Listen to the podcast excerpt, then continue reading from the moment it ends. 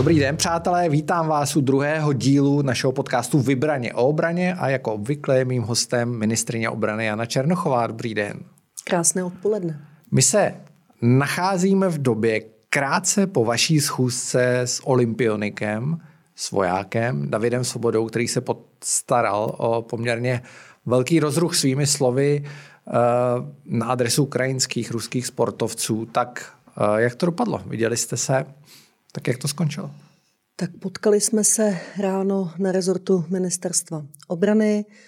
Eh, přišel s ním i jeho přímý nadřízený, pan plukovník Benz, který je ředitelem Eh, Dukly eh, s panem Svobodou jsme tu nepříjemnou záležitost, eh, myslím si, že pro nás všechny, nejenom pro nás jako pro rezort ministerstva obrany, ale hlavně pro něj, tak jsme si poměrně dlouze vyříkávali. Pan Svoboda, pan nadporučík Svoboda se omluvil za ty výroky i vysvětloval, že pak už se tam prostě dostal do nějaké pozice, kdy Eh, vlastně už eh, jakoby hledal nějaký exit z té odpovědi, aby už eh, měl pokoj.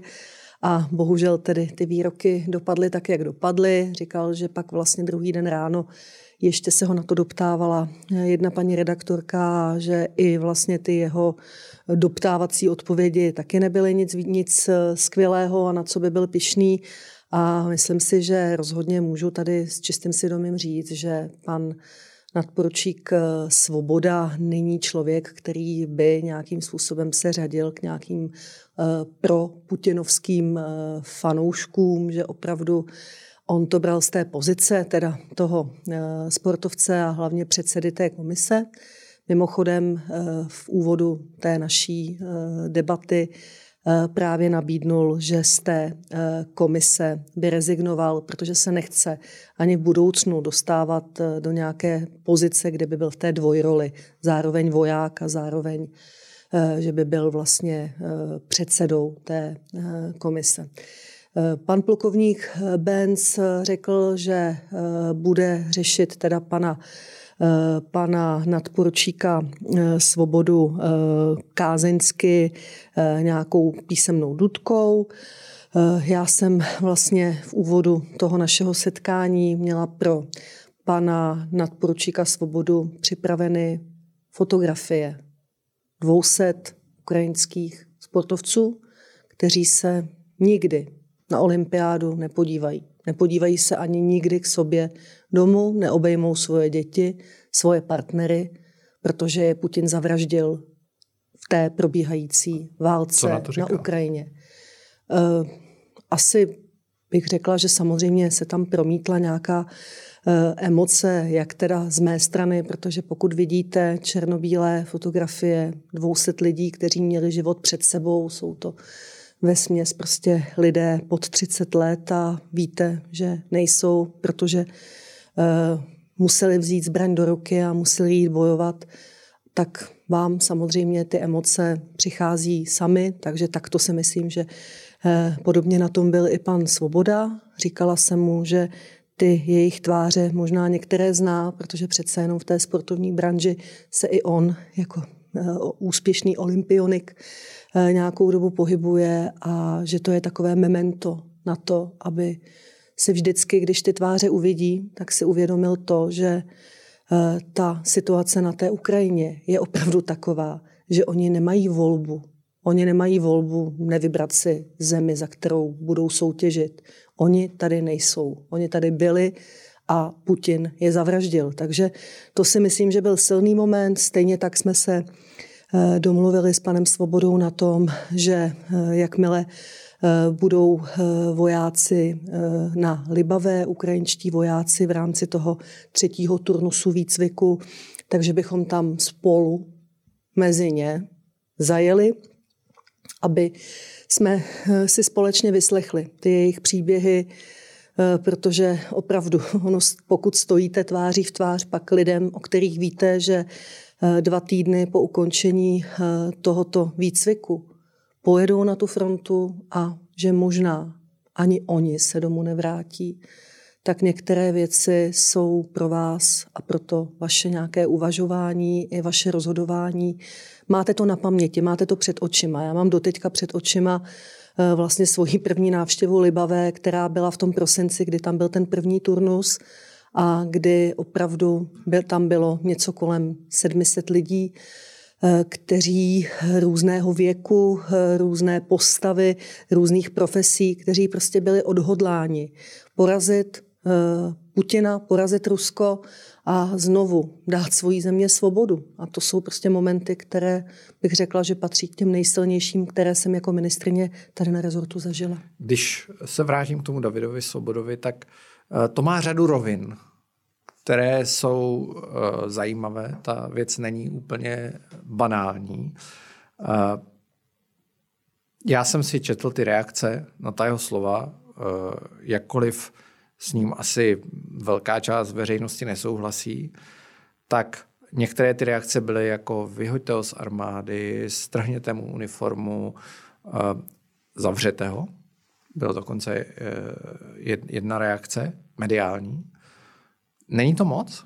On, on, se, on se omluvil, řekl, že udělal chybu a já jsem si říkal, jasně, každý občas udělá chybu. On uh, udělal chybu, porušil i nějaké naše předpisy a to mimochodem to byla ta moje opravdu vyrovnaná, klidná reakce na to, když právě novináři se nás ptali, jak my to budeme řešit, jestli ho svlékneme z uniformy, jestli ho degradujeme, jestli ho, já nevím, prostě postavíme před soud, před vojenského prokurátora a jiné věci. Tomu všemu jsme tady čelili vlastně celý včerejšek. Eh, já jsem jedné paní redaktorce ze seznamu podala velmi stručnou odpověď na tyhle její jakoby emotivní dotazy, že v tuto chvíli eh, naši personalisté na mojí žádost prověřují, jaké vůbec ty možnosti ze zákona máme. A víc jsem se k tomu nechtěla vyjadřovat. Pak jsem se dočetla, že vlastně eh, já tady spouštím nějaký inkviziční proces, tak to prostě vůbec nebylo. Já jsem chtěla rozvahu a klid na to, aby jsme si i sedli s panem Svobodou, i s panem Bencem. Eh, vlastně už jsem, když jsem psala tuto odpověď, tak jsem věděla o tom, že se s nimi mám dnes ráno, eh, je pátek, že se s nimi mám ráno potkat a že si ty věci máme vyříkávat. Takže jsem nechtěla dávat žádná tady silácká prohlášení a myslím si, že někdy taková ta nedočkavost a taková ta touha eh, jakoby po těch vyjádření těch politiků hned, že taky není úplně fair, protože vlastně to pak zneužijí eh, různé antisystémové skupiny, které tady pak zase nás napadají za to, že tady popíráme nějakou svobodu slova. Tak to vůbec není. My jsme nepopírali žádnou svobodu slova. Ale pan Svoboda je voják. Je voják z povolání. Dukla je naše rezortní eh, zařízení, sportovní vlastně zařízení, které Eh, má za cíl i vychovávat nové olympioniky. Myslím si, že jsme v tom velmi úspěšní a mrzelo nás, že vlastně se to celé v nějakou chvíli pak sklouzlo i k té armádě a k tomu, že vlastně ty výroky pana Svobody byly posuzovány i tou optikou vlastně nějakého tady našeho postavení jako ministerstva obrany vůči třeba eh, té agresi na Ukrajině. Myslím si, že tohle to pan Svoboda ví, už by nikdy takovouhle chybu a takovéto výroky, alespoň i podle toho, co on říkal, neřekl. A pro mě eh, je dobré vědět, že opravdu v těch názorech na válku na Ukrajinu se můj názor od toho jeho prakticky neliší. Jsme v tom zajedno, víme, kdo je agresor, Eh, víme, že tady i v roce 1948 po ukončení druhé světové války, vlastně téměř po třech letech, stejně některé země, jako bylo Německo nebo Japonsko, nemohly odjet na tu tehdejší olympiádu. A že vlastně jsou to věci, které jsou citlivé a které jsou politické. A on uznal, že on by se nikdy neměl do těchto polemik ani jako voják, ale asi ani jako sportovec, kdyby vojákem nebyl tak pouštět, protože je to opravdu eh, velmi tenký let. Mimochodem, Eh, to jsem panu eh, nadporučíkovi Svobodovi řekla já, že vlastně eh, Šojgu se netají tím a chlubí se tím i veřejně na sítích, že z té poslední olympiády, zimní olympiády v Číně, kdy Rusko si přivezlo 34 medailí, tak z toho, jestli se nepletu, 14 medailí právě patřilo jejich armádním sportovcům. Tedy pokud by vlastně oni teďka mohli jet na olympiádu, tak budou vlastně Rusko, sice bez vlajky a bez označení Rusko, ale vojáci. reprezentovat vojáci, ruští vojáci, což je úplně absurdní. A to je ta druhá rovina. Eh, máme Duklu, eh, vojenský sportovní klub. Teď je otázka, jestli Rusové a Bělorusové budou na olympiádu moct. Podle toho, co říkáte, asi předpokládám, že se vám to nelíbí. Eh, nicméně Kdyby se tak stalo, tak jak se to vlastně bude třeba v armádě řešit? Tak já myslím, že určitě eh, za ministerstvo obrany eh, udělám všechno pro to, aby tam nikdo z našich sportovců, kteří jsou pod Duklou, aby tam neodjel, protože mně to prostě přijde, že to není správné, že není správné to, že Eh, tady umírají prostě lidé, kteří ještě před rokem a půl žili normální život, třeba i na tu olympiádu trénovali, cvičili a eh, budou se tam potkávat ti, kteří přežili a kteří, pokud nejsou zrovna mobilizovaní v ukrajinské armádě, tak se budou potkávat prostě s Putinovými vojáky, jak jsem říkala. Opravdu oni mají také nějaké armádní, eh, armádní sportov, sportovní kluby, stejně jako je máme my a mají jiné země. A mně to přijde absurdní. Mně to přijde absurdní z hlediska fair play. Přeci co je férového na tom, že se teda některé země rozhodnou, eh, že je na tu olympiádu připustí, když vědí, že prostě ty lidé reprezentují zemi, která má krev na rukou a ta krev na rukou opravdu už sahá do řádech nějakých statisíců lidí, eh, kteří eh, buď to byli vyhnáni ze svých domovů a nebo v důsledku té jejich agrese zemřeli. Oni se nedokáží od té země odpoutat, nedokáží prostě říct, my nesouhlasíme tady s tím i za tu cenu, že třeba je to bude stát kariéru. Vemte si, kolik lidí, kolik eh, lidí i v naší historii muselo něco obětovat proto, aby třeba jsme tady mohli po roce 89 mít nějaké demokratické zřízení a znova se nadechnout v nějaké svobodné zemi. Ti lidé byli třeba úspěšnými lékaři. Eh, prostě eh, ten komunistický režim je donutil třeba k emigraci. Oni si buď to museli vysokou školu dělat znova, a nebo prostě dělali podřadné profese, protože prostě jim neuznali třeba z medicíny diplom. A tohle všechno prostě jsou věci, které já na té paměti mám a proto mně přijde úplně irrelevantní se bavit o, o tom, jestli by někdo na tu olympiádu, když tam pojedou rusové, za našich sportovců měl jet nebo ne, prostě neměl. Česká republika by tímto měla dát jasně najevo, že nesouhlasí s tím, aby se této olympiády v době, kdy tady opravdu na pozadí olympiády eh, se odstřelují města, vraždí civilisté, tak aby se toho účastnili měli ruští a běloruští občané. A vojáci. A vojáci. Když zůstaneme u tématu, eh, protože tohle je téma, které se dá spojit s řadou věcí z hrdiny v armádě, s českými, samozřejmě i jinými. Eh, zemřel Emil Boček, poslední žijící eh, pilot královského letectva, hmm. vitální do poslední chvíle, ano. tak mně to vlastně přijde docela jako kontrast, asi nejenom mě, ale jak na něj vzpomínáte? Dožil se krásného a požehnaného věku. Myslím si, že to eh, poslední rozloučení s ním eh, bude teď eh, v úterý. My bohužel máme v poslanecké sněmovně zrovna ty moje balíky těch obraných zákonů, takže je mi velmi líto, že jsem musela napsat jenom kondolenci, pošlu samozřejmě věnec, ale že se za rezort ministerstva obrany nemůžu osobně toho posledního rozloučení s Emilem uh, účastnit. Vnímám ho jako člověka, který byl pro, spoustu vojáků vzorem, uh, který ten svůj život žil až do posledních dní úplně naplno a na kterého budeme vzpomínat nejenom my, ale i v zahraničí. Já jsem tady tento týden eh, měla shodou okolností dva nové velvyslance. jsem tu novej pana velvyslance eh, Velké Británie a pana eh, velvyslance ze Spojených států amerických. S panem velvyslancem z Velké Británie jsme se právě o Emilovi Bočkovi bavili a říkali jsme, že jsme rádi, že jsme vlastně stihli ještě v době těch jeho narozenin mu předat eh, ten dopis, který mu napsal eh, král, král Karel, Karel III., že jsme rádi, že vlastně i on se s ním mohl osobně setkat a že se prostě ten jeho čas bohužel naplnil. Všechny nás to mrzí. Na druhou stranu ten věk, kterého se dožil, je opravdu krásný a hlavně se ho dožil při síle, což si vždycky přál v těch rozhovorech, které jsme spolu měli, tak eh, on nechtěl prostě být odkázaný na nějakou pomoc prostě zdravotníků 24-7.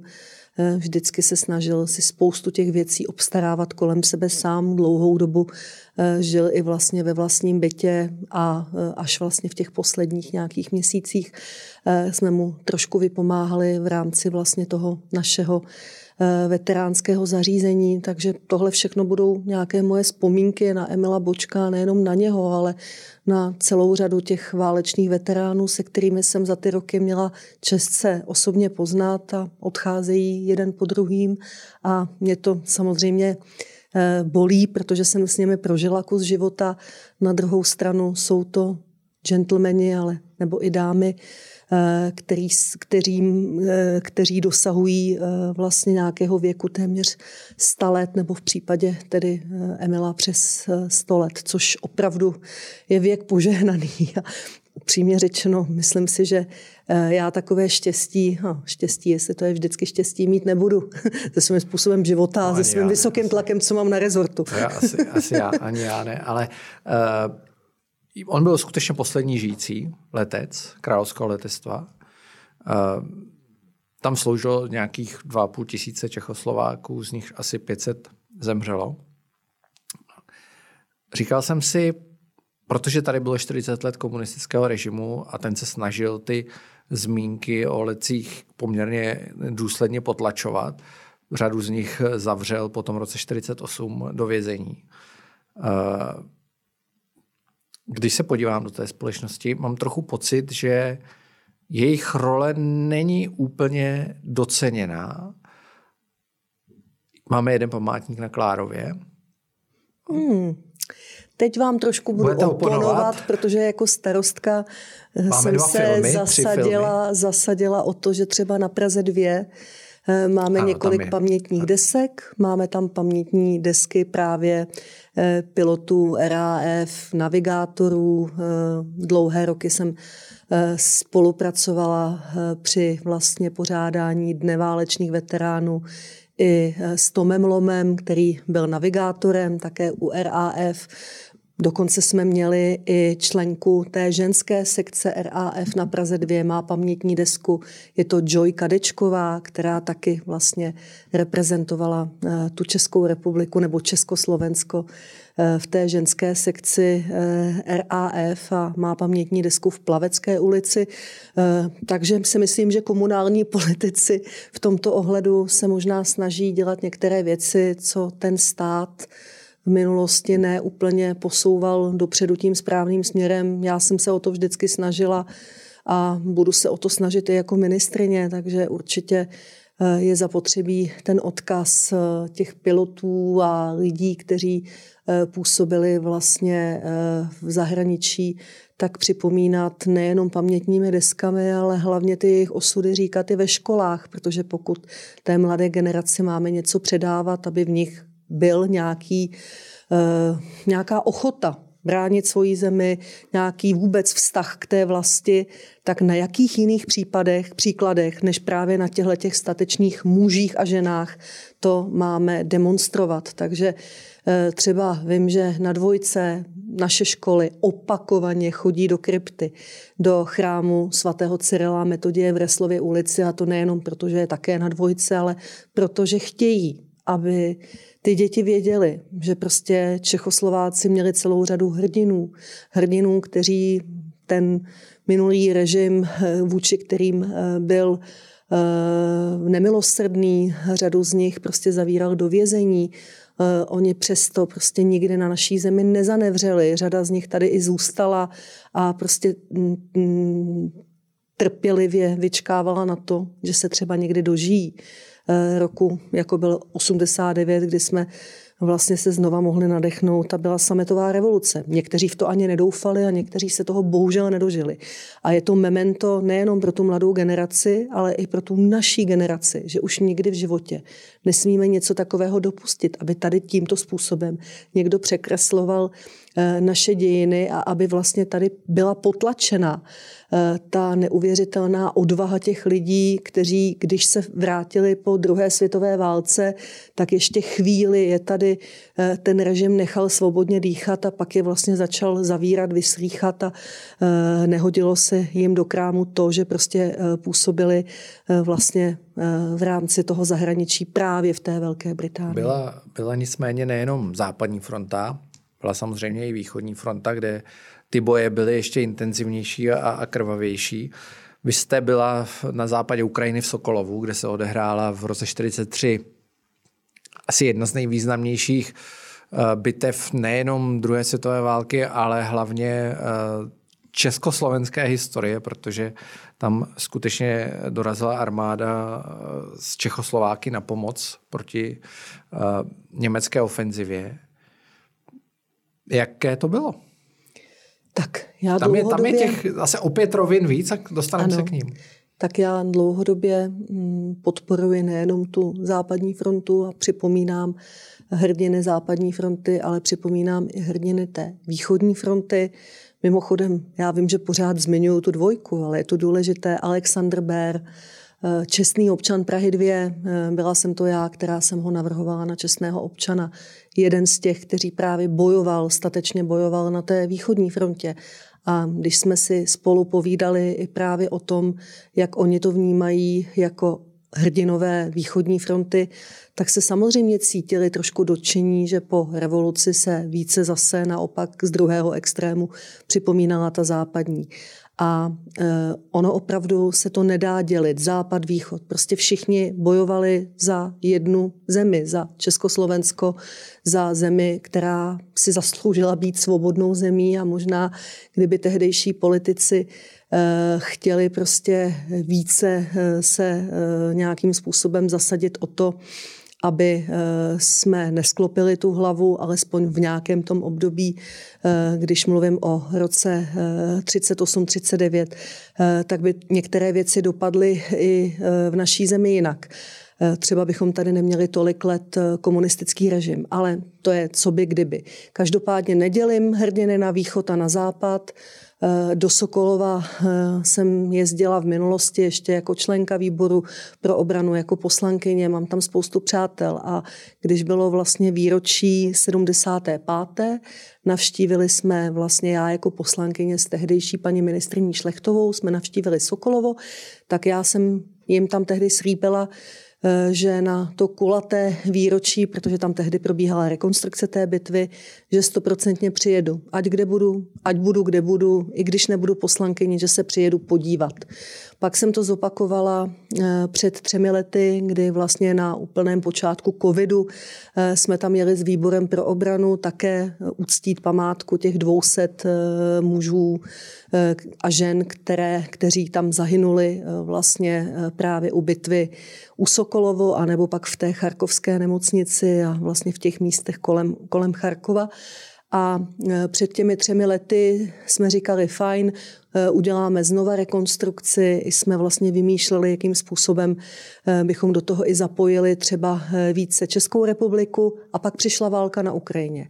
Ale já jsem dvakrát těm lidem dala slib, že já tam pojedu a prostě já jsem se rozhodla, byť jsem věděla, že to je oblast, která je tedy pod palbou, eh, je to Charkovská oblast, tak jsem se rozhodla, že tam pojedu. A protože jsem nechtěla ohrožovat eh, někoho z mého týmu, ani jsem nechtěla prostě eh, vystavovat třeba i ty místa nějaké publicitě s tím, že tam jede ministrině, tak jsem se rozhodla tam jet s mými přáteli, de facto takovým, bych řekla, to slovo použiju, pankáčským způsobem, prostě autem, baťohem a měli jsme sebou teda stuhy rezortní, které jsme na těch místech a vlajky, svíčky na těch místech zanechali, tak aby tam prostě Eh, ta vzpomínka, ta vyjádřená úcta eh, těm lidem byla hmatatelná. Nelitu toho rozhodnutí, eh, bylo mi tam moc dobře, protože samozřejmě jsme se tam měli možnost potkat i s lidmi, kteří opečovávají ten náš památník. Ten, ten není v úplně ideálním není, stavu. A máme vlastně projekt na to, jak by měl vypadat ten budoucí. To jsme také vyjednávali ještě vlastně dokonce i v Kijevě s panem premiérem, když jsme byli na té návštěvě v listopadu.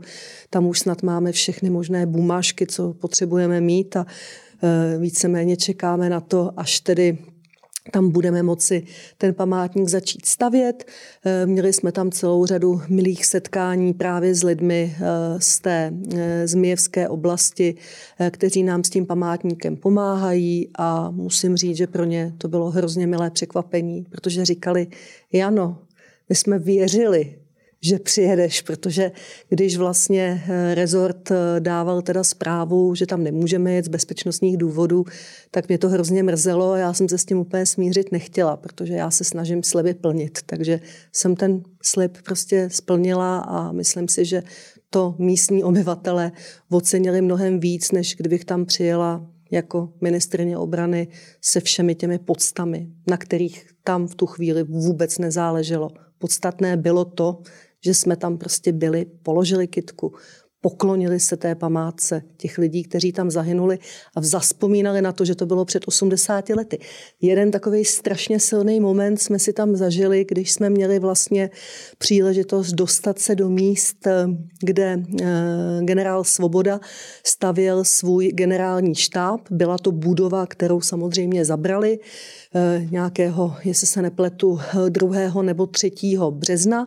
Eh, před 80 lety a my jsme se dostali do té budovy, přímo tam vlastně eh, do toho prostranství před tou budovou, kde vlastně eh, byly i ty původní zákopy, ze kterých jsme měli možnost odebrat trošku hlíny, kterou jsme přivezli našim legionářům, kteří za normálních okolností eh, zástupci legionářské obce by tam byli s námi, ale protože to byla pankáčská cesta, o které nikdo nevěděl, tak tam být nemohli, tak jsme jim vlastně toho 8. března na den toho výročí už v Praze předali tu hlínu z těch zákopů. A vlastně, když jsme tam procházeli tou částí, kde byla ta budova, zapálili jsme tam svíčku, dali jsme tam vlajku, poklonili jsme se tam tomu odkazu těch našich předků, tak vlastně jeden z těch eh, mých kolegů, který tam byl se mnou, říkal, je to neuvěřitelné, ale my jsme tady ve stejném čase, jako tady byli a přicházeli oni před 80 lety. 80 let. 80 let. Takže Na když čas. skončí válka, bude nový památník Ano, já doufám, že opravdu už se na tom nic nezmění, protože Eh, Martin Žour, zástupce vlastně OPSky Sokolovo, za ten památník bojuje už snad 10 let.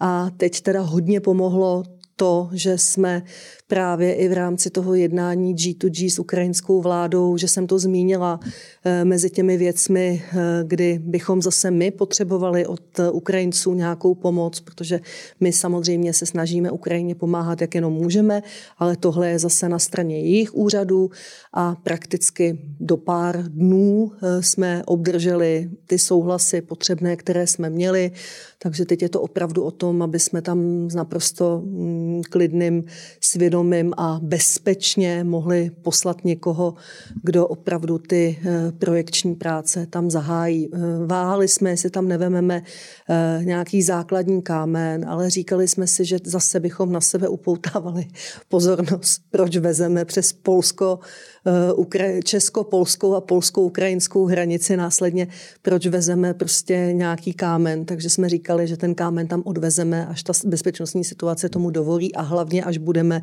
eh, už opravdu eh, v tom finále. Tak uvidíme. Já vám děkuji za rozhovor a mějte se hezky. Já taky děkuji za pozvání a hezký den i vám.